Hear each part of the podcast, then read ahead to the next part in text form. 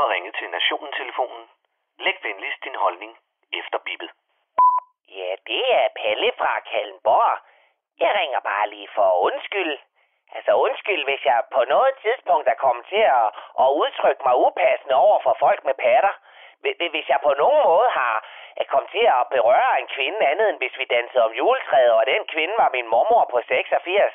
Så undskyld, undskyld, undskyld, undskyld, undskyld, hvis jeg på skal flere ømskinnede, hudforskrækkede pivskider ud i det her pisland.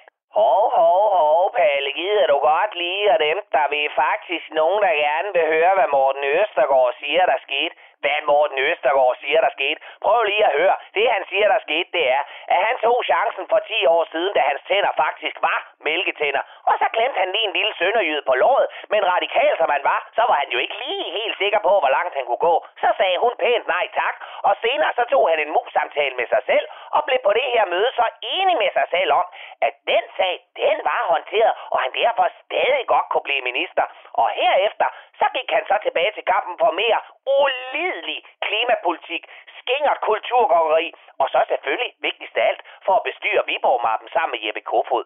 Ja, men løj om hele sagen, og den slags har faktisk konsekvenser. Ja, tak. Det skal jeg kraftid og rød med lov for, det har.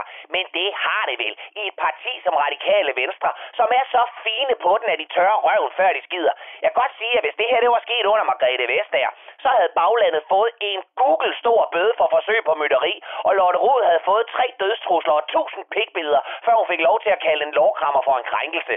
Jamen, nu er det jo ikke dig, der bestemmer, hvad forskellige kvinder skal føle som krænkelser ved Palle. Nej, gudske lov. For så havde jeg sgu da for længst stukket en jagtriffel i kæften og taget den til Lotte Roden. Forstod I det? Nej, gud gjorde jeg. Eller også så fik I så meget hønserøv i ansigtet, at selv Ammermanden vil kalde Morten Østergaard for en voldtægtsforbryder. Jamen, du kan ikke sammenligne de to ting, Palle. Nej, så undskyld da.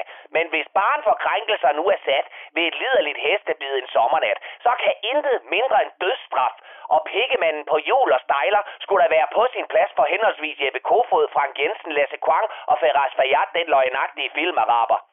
Ah, nu overdriver du vist lovlig meget igen, var Palle. Gud jeg røv og samtykkeerklæring. Nu er de små røvhuller inde på Slottholmen holdt sommerferie i fucking tre måneder med alt betalt af herre på hjælpepakke.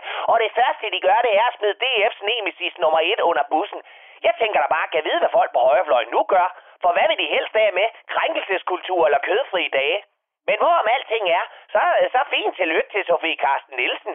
En kvinde, hvis mellemnavn må have givet hende den oktav dybe stemme og en sejr på 12-4 over Martin Lidegaard. Det er en vælsindet tudeprins.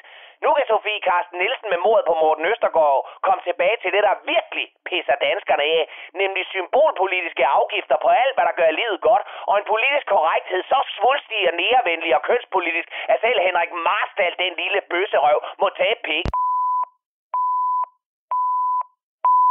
Ja, det er Palle igen. Jeg glemte sgu da lige at sige, at jeg der godt er udmærket klar over, at Morten Østergaard han ryger ud på røv og albuer, fordi han har løjet om hele lortet.